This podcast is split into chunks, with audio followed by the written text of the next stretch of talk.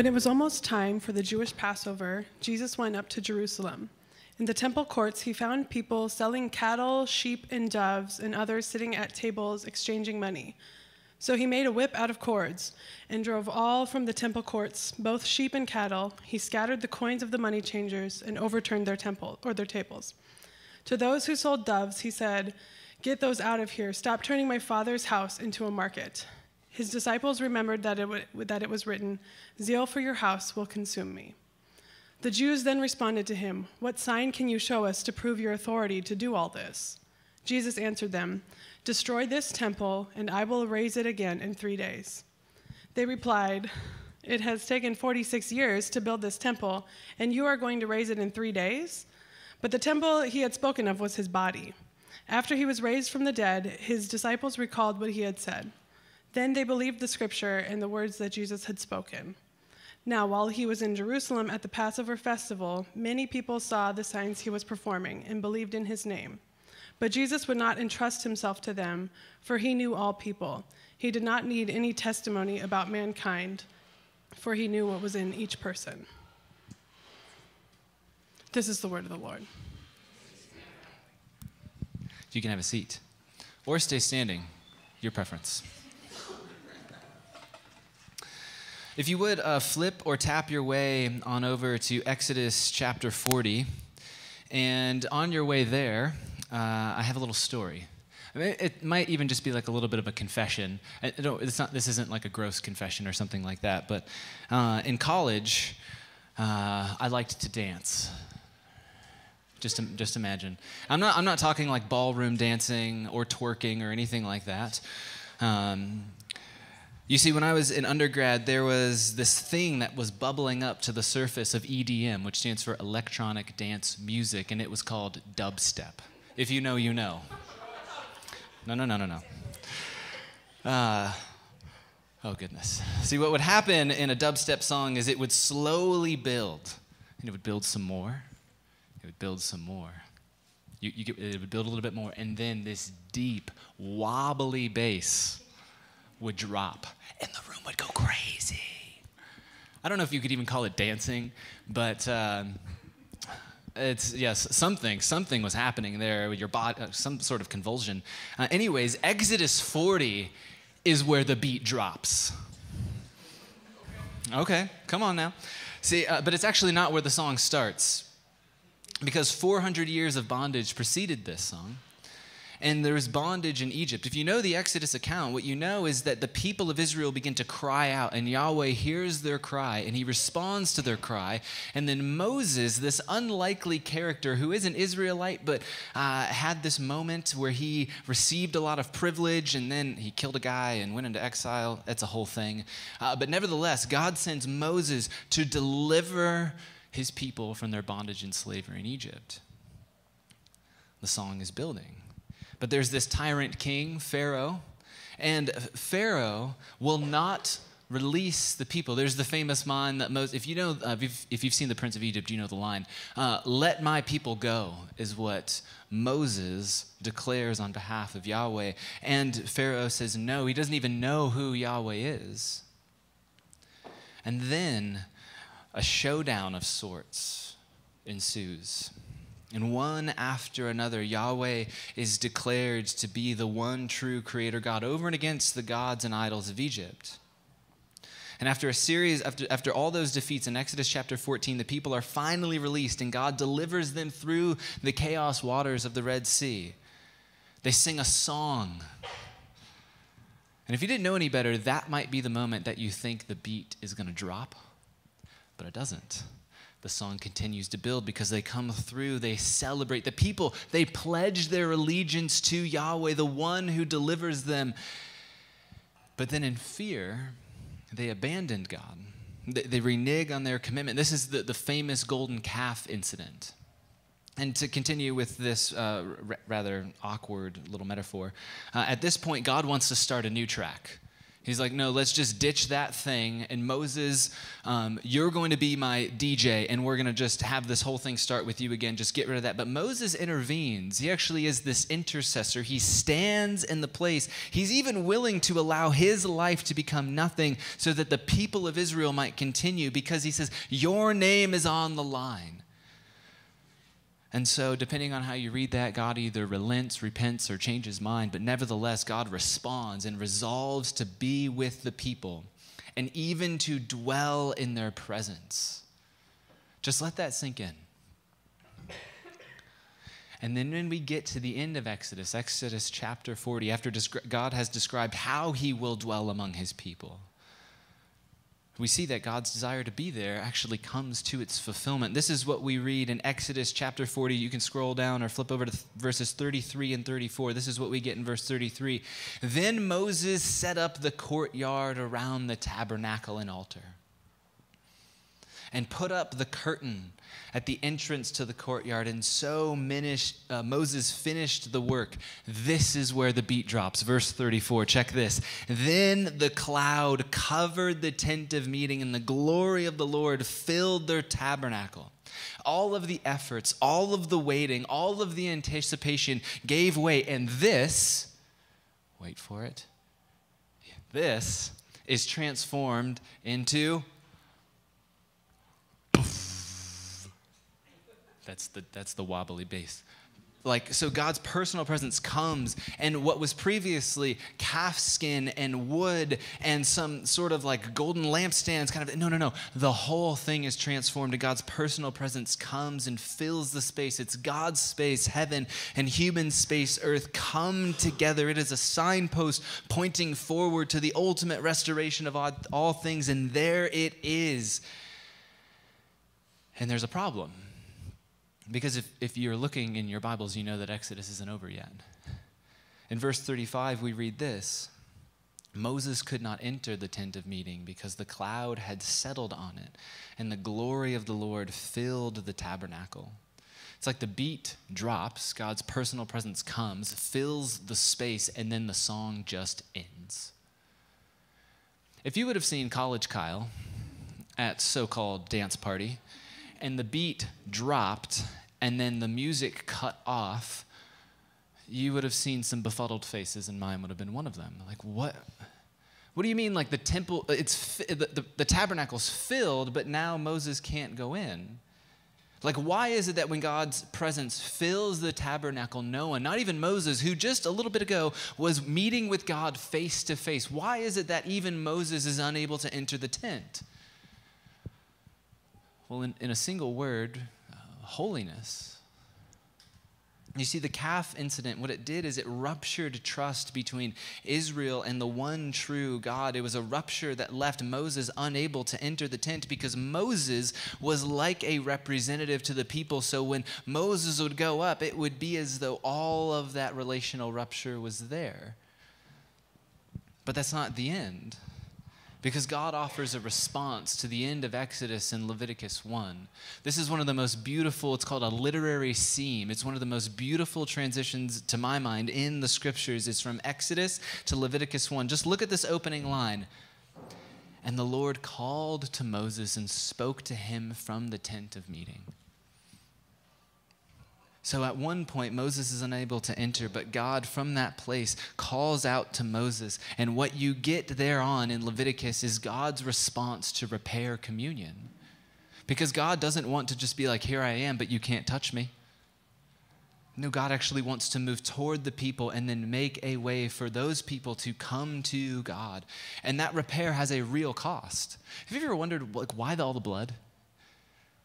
I mean, it's kind of weird, right? Leviticus is like this priestly tech manual and it walks through all of these offerings and sacrifices. Why all the blood? Why is it that on one day a year there's only one dude, the high priest, can go into what's called the Holies of Holies, where the ark is God's like portable throne? Why is it that he goes in and he like sprinkles some blood, has a little rope tied around his foot, and then like is deathly afraid to go? Why only one guy, one time a year? What is with that? Holiness. See, God's presence, similar to that of the sun, it is good and beautiful and glorious. We praise God that indeed the sun has shone in the state of Iowa. And yet, what we know is that in a in a short few months, um, if, if I go outside and I like do not come into the presence of the sun on the sun's terms, I will get what? I'll get burned. So the sun is good and beautiful and glorious, and it is at the same time worthy of respecting. It, it there's a type of holiness there. Leviticus is God's response to repair communion, to, and that repair it has a real cost. It's an invitation to come to God on His own terms, and this might sound kind of abstract and churchy. And you're like, well, I am at church, so go with it. Okay, I will. It's actually more intuitive than you might think. Just consider our cultural moment. Right now, there is a high cultural value for attending to people, for coming to people uh, according to their unique stories. It's, it's why we have pronouns in our social media handles and things like that. I don't know if they're in the handles, whatever the, I don't do the social media, so like whatever the place is, we honor people in that way. We see evidence of it with that and sensitivity to cultural references and heritage. In other words, we have rearranged our speech patterns and our social practices to honor another's story. Even if at some fundamental level you have a disagreement there, there's still a movement as a follower of Jesus to say, You bear the image of God, I will honor you in this way. But when it comes to God, we welcome him on our terms. Like the people of Israel before us, we prioritize our preferences and our values and our timetables and assume that God will accommodate us, will accommodate our whims and our intentions without regard for his will. And might I just suggest if there is a being in the universe who we would do well to come on their terms, perhaps it is the Creator God, the one whom the psalmists declare, this is the one from whom all blessings flow. This is the King of glory that the psalmist will say, let, let him come in. Perhaps we would do well to come to God on his own terms. Just, just think what it might look like to do that. Like, what if we welcomed God on his terms rather than our own? And that question is, in some sense, the tension of the whole Hebrew Bible. It's the backdrop of our teaching text today, what it looks like to come to God on His terms rather than our own. And when we meet Jesus in John chapter 2, there is no longer a tent. The tent has been transformed, not God's desire, but God stooping down, accommodating. David, but David can't do it, so his son. Like, there, there's no longer a tent when we meet Jesus in John 2. There's a temple, but it's not even the OG temple that Solomon built, that God's presence filled. No, that one is destroyed. Instead, it is this second temple. It's this temple that Herod built to impress the Roman authorities, and it's there that you see all sorts of religious activity, but it is absent of the divine presence. That is until Jesus shows up. And so, with all of that in mind, let's head back to our teaching text in verse 13. This is John chapter 2, verse 13, and, and we're just going to work our way through bit by bit.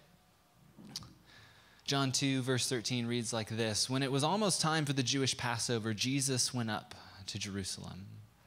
And just as, as like a little aside here, a little Bible nerdery, this passage is set up like a sandwich. So if you're hungry for the word, this, oh, this is Bible jokes. They're just going to they keep flowing out. Okay, verses 13 and 23, they mirror one another. There's talk about the Passover. And then what you're going to see is there's going to be the disciples remembering things about what Jesus had said. And then it's moving towards the whole center point of this passage, verse 19, Jesus' declaration about who he is. This uh, arrangement is called a chiasm. Uh, but you don't have to remember that. But this is like a sandwich, and the meat is Jesus' claim. And so have that in mind as we work our way through. Verse 13, John sets the stage with arguably one of the most significant festivals in Jewish life and practice. It's the Passover. It actually is the foundation story in Exodus. It's God's sending away for the people to move through from death to life. And like most of Israel's festivals, God invited the people to memorialize his deliverance in a meal. I just, when I come to the scriptures, it's so like that's just so ordinary. God is consistently transforming the ordinary things into the most beautiful and miraculous things. A meal is tactile, it's tangible, it's instructive, it's something you take into your body for, yes, sustenance and energy and growth, but God then imbues, He puts in this ordinary thing something miraculous. And in turn, festival meals, they served as a concrete way to regularly participate in praise and thanksgiving remembrance and ultimately repentance, like a fresh turning to God on God's own terms. And ideally, through years of practices, these regular turning to God through these festivals, uh, the people would remember who they are, that they would become a type of grateful and trusting community that shares in God's goodness because they've received God's goodness and then they extend it to their neighbor and kind. The festivals, in other words, were designed to help the people of Israel become who they already are holy,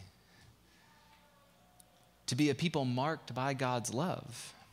But that's the ideal of the festival, and reality is a little bit different than the ideal. Do you know idealists, when they meet reality, if they don't adjust, can easily become cynics? Just spoken as an idealist. Um, we encounter the reality in verse 14, in fact, of our text. In the temple courts, Jesus found people selling cattle and sheep. Pay attention to that little arrangement there cattle and sheep and doves and others sitting at tables exchanging money. And so he, this is the Lord Jesus, uh, made a whip of cords and drove all from the temple courts. Both sheep and cattle he scattered. The coins of the money changers and overturned their tables. And to those who sold doves, he said, Get these out of here. Stop turning my father's house into a market. And now this uh, this passage itself, it's just like dripping with significance, and so I don't think we can wring out all the meaning of this passage here. So I just want to zone in here on a few things. If you've heard me teach on this scene before, like in the Gospel according to Mark, then you probably recall that the main issue here is not commercialization. It's not necessarily even consumerism. I, I, think that if we were to take and make this passage about commercialization and consumerism, that would be mapping our idols onto Jesus' day. But I don't, I don't think that's actually the main thing. I could also be wrong about that. But I have a good reason why I don't think that's the thing. Because Passover is taking place. Passover is a pilgrimage festival. And what that means is if I'm coming down to Jerusalem, or I guess topographically you would say I'd be going up to Jerusalem from the Galilee, I'm not going to bring lammy with me to then sacrifice at Passover. No, instead, I'm going to bring currency. I'm going to go into a place where I can then purchase lammy and then bring lammy to the priest to slaughter it or a dove. Either way, the commerce is expected the exchange of money is expected. Because by this point, Caiaphas, the high priest at the time, has moved all of the economic interests and the commercial interests related to the temple into the temple's outer courts. It actually looks like this. This is a little rendition here. So, that red roofed building, that's known as Solomon's porch or Solomon's portico. And uh, Caiaphas would have moved all of the needs of the temple into that space. So that would be just bustling, clamoring with life and people calling out. So, certainly, there's economic inflections here. And those outer courts there are also where Gentile or God fearing non Jews would worship. So, there's some sort of ethnic and racial dynamic at play. But for Jesus, it goes beyond that. Because when Jesus rolls up into that red roof section, he finds people selling cattle and sheep and doves and others sitting at the tables exchanging money. You see, Jesus is here to make a claim. Because for Caiaphas to move all of that commerce into that space is to think that he has the authority in that space. But Jesus is, is here to, to shift the conversation. Because certainly financial interests are there and they're sketchy. Like Caiaphas lined his pockets with that move. The temple treasury was um, just bolstered in that move. But but Jesus' temple stunt, it undercuts more than economic exploitation, and we see it in the question from the leaders in verse 18. Scan down there with me. The, the leaders there, John calls the Jews, it's likely these are the Judeans, or the, the ones who are ruling over the temple. Verse 18, they ask this question What sign can you show us to prove your authority to do all this? So apparently, the thing beneath the thing what Jesus' stunt provokes is a question of who actually has the authority. The reason for Jesus' temple stunt is to show who has the authority. And the uh, authority today is kind of like a swear word. It's not really like we don't really want to talk about power dynamics, although we're constantly talking about power dynamics. But that is exactly what's taking place in this passage. Jesus, in like this provocative, prophetic display, it's almost like biblical theater, he is claiming that he has the authority. Why else would those who are attending to this event ask him, What can you show us to prove your authority? And if this sounds like a stretch, I want you to draw to mind those two little, that little turn of phrase from our passage the sheep and the cattle. See, John is making this pretty clear. Jesus made whips. This is verse 15 a whip out of cords and drove from the temple courts both sheep and cattle. So, so let's just uh, slow down for a second and talk about music again the festival music, the EDM of Israel Palestine, you could say, is the Psalter. By the way, that is a great Bible joke. Um, EDM, okay, we're just going to keep going here. I, like, I wrote that, I'm like, yes, come on. Okay. Uh, people would sing and they would remember and they would reenact God's salvation through these songs. And one such song on the lips of the people during Passover is Psalm 8. Do you have any guess what we're going to encounter in Psalm 8? Okay, let me tell you. Starting in verse 4, this is what we read. What is the what is man that you are mindful of him and the son of man that you care for him? You have made him a little lower than heavenly beings and crowned him with glory and honor. You have given him dominion over all the works of your hands. You have put all things under his feet all sheep and cattle, and also beasts of the field, the birds of the heavens, the fish of the sea, whatever passes along the paths of the sea. Did you hear it? All things have been put under Jesus' authority. He has dominion over those works, and he makes that claim and John helps us see that, that he is driven out. And two times John repeats it all sheep and cattle.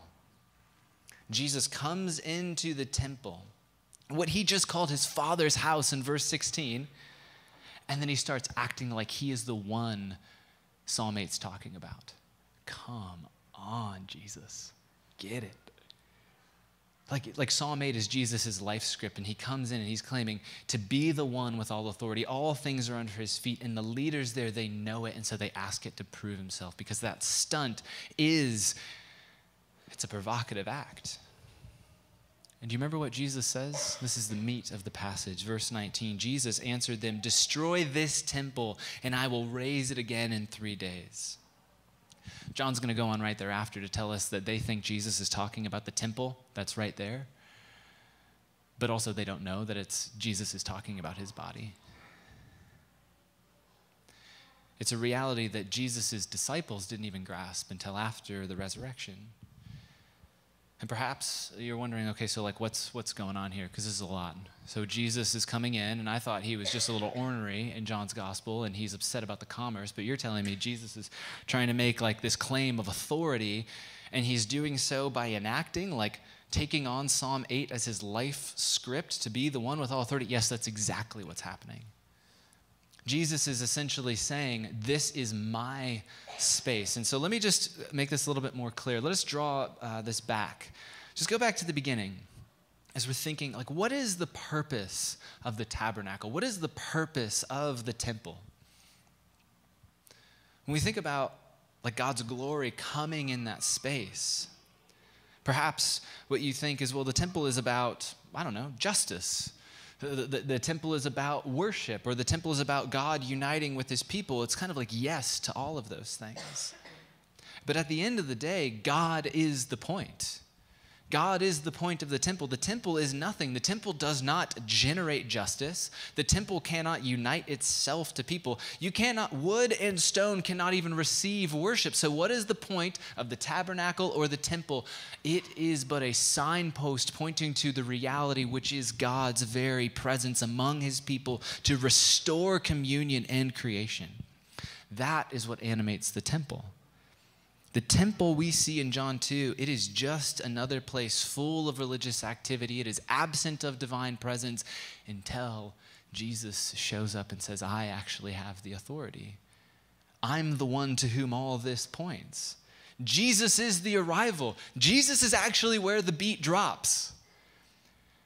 And the beautiful thing about John is he is front loading his whole gospel to show us that everything that we might put our hope and anticipation in it can be found in Jesus, but it's all going to move toward this fateful moment where Jesus, who is the one with all authority, actually surrenders himself into the Father's care. Later in John's gospel, Jesus will strive to make his identity, the one with authority, like abundantly clear. He'll say this in John 14 I am the way, I am the truth, and I am the life. That no one comes to the Father except through me. And if you really know me, you will know my Father as well. From now on, you do know him and have seen him is, is this, am I the only one in the room right now who's hearing that Jesus is saying that if you know me and you have experienced me, then you know the Father? I am the way, the truth, and the life. That's not just like a cute sign or a bumper sticker or something like the only memory verse in your life. Like, no, Jesus is saying if you want to abide and remain with the Father, I am the way to do that. Jesus centers himself as the place of union and worship and justice. He is where heaven and earth overlap. It's not in religious performance. It's not in a liturgy. It's not in the work of justice. Although Jesus can be found in the margins and we can experience something like a gift of God's presence, like the Holy Spirit outpouring upon us, but that is not the same as Jesus himself. Jesus is that place where heaven and earth overlap. But, um, but folks, there's more. The author of Hebrews later in the New Testament, specifically in Hebrews 10, will tell us that Jesus was himself the perfect sacrifice and that he accomplished what the temple in Jerusalem never could. Do, you remember what John the Baptist is, when he sees Jesus, do you remember what he's saying about him? Behold, the Lamb of God who takes away the sin of the. Why in the world are you calling Jesus a lamb? Well, perhaps because Jesus is the one who indeed will cover over the people and make a way to move from death to life. This is how the author of Hebrews says it, picking up in verse 19. Therefore, brothers and sisters, since we have confidence to enter the holy places by the blood of Jesus, by the new and living way that he opened for us through the curtain that is through his flesh. If you recall at the end of the Gospels, there's this moment where Jesus he gives up, he relinquishes his life into the care of the Father, and there's this earthquake, and it tears the veil of the holies of holies. It's as though the temple system is so broken. Actually, yes, it's not even needed because now there is indeed a, like the opening to God is wide open in Jesus verse 21 and since we have a great high priest over the house of god that is jesus he's the one through his own blood he's sprinkling he's cleansing. In verse 22 the author says let us draw near with a true heart in full assurance of faith with our hearts sprinkled clean from an evil conscience and our bodies washed with pure water. Let us hold fast the confession of our hope without wavering for he who is promised is faithful when I came to those words this morning, that, that, the, that little line from Hebrews wasn't in the thing, so Kate, thank you for adding that. Um, like, I don't know if it's one person or all y'all who need to hear again Jesus is the one who is faithful to every barrier that we erect, all the shame and the trauma, the willful disobedience, even the stuff that was done to us that we had no control over. Jesus' life declares that there is still a way, and it's not what we generate, it's actually his life. It's clinging to. After Jesus says he's the way, the truth, and the life, he'll go on to say, So remain in me. I'm the vine, you are the branches, just remain in me.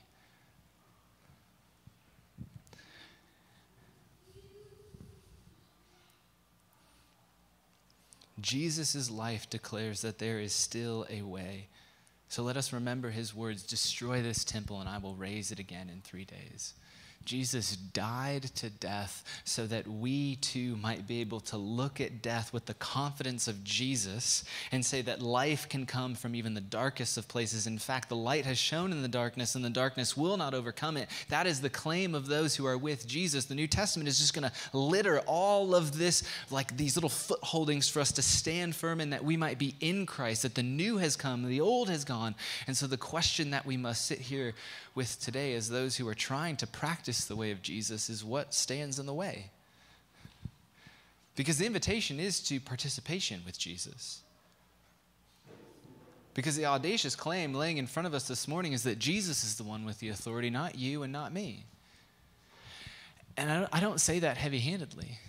I actually say that as a gift to you because that means that you don't have to drum up the Father's affection because it's been lavished on you in the Son and is present to you in the Spirit. Jesus himself will say that no one took his life, but that he freely gave it as a ransom for many. See, perhaps Jesus is inviting you and me to recognize what the rulers could not namely, that he is holy and that we would do well to draw near to him, but that we might do well to draw near to him on his terms rather than our own.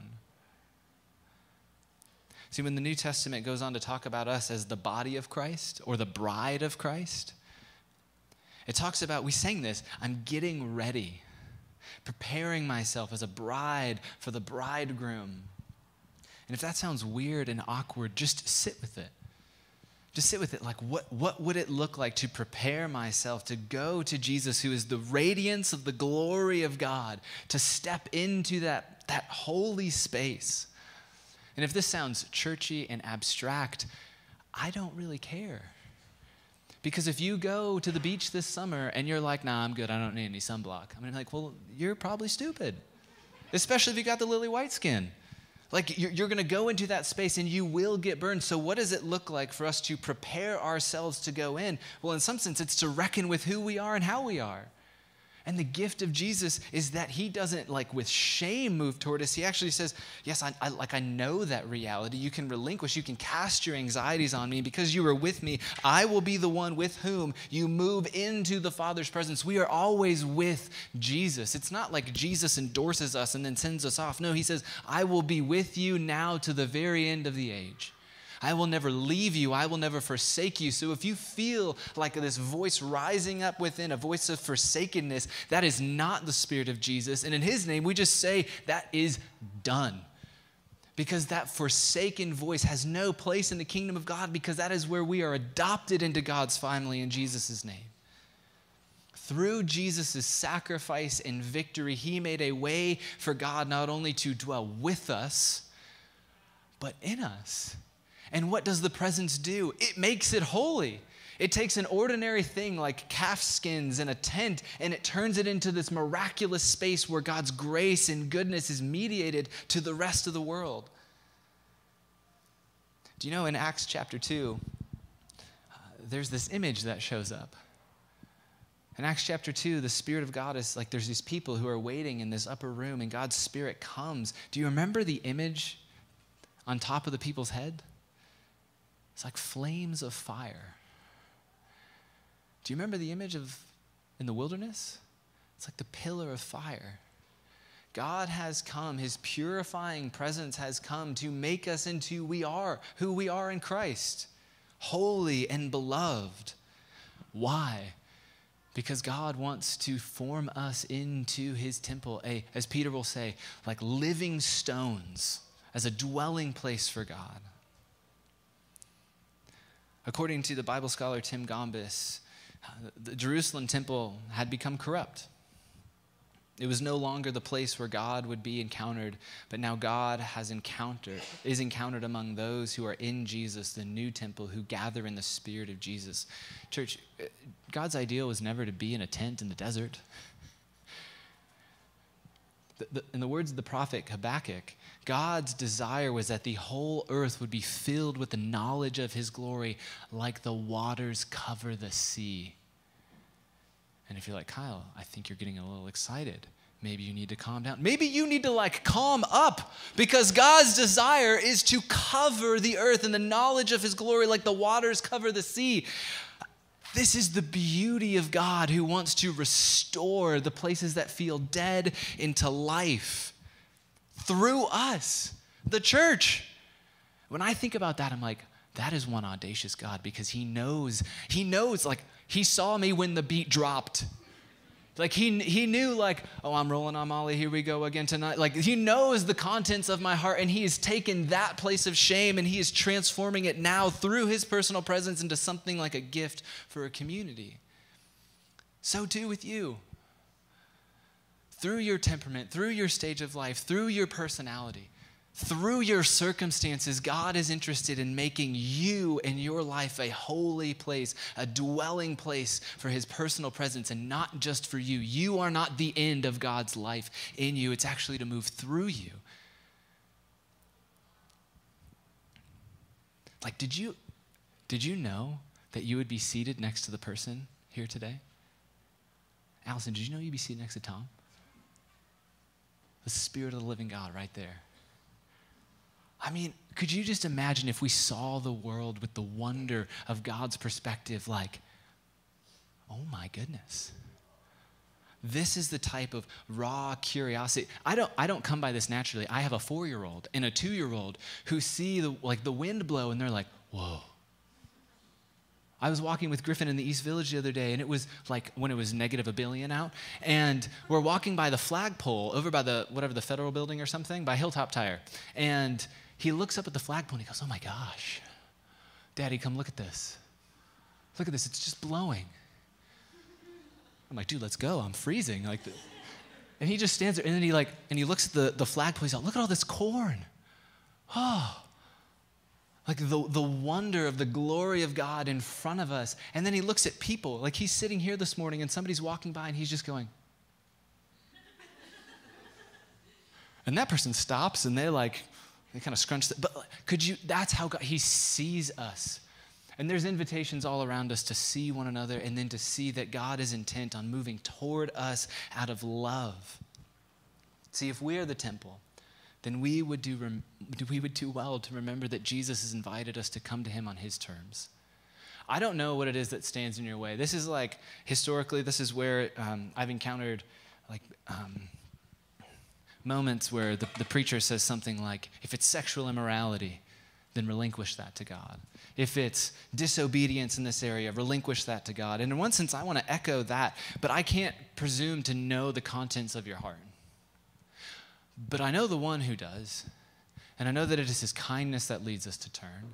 And I know that there is grace, immeasurable grace for all of us. I know that His mercy is greater than our sin. And I know that His love will outrun us wherever we think we can get away. And I want to invite you to Him today.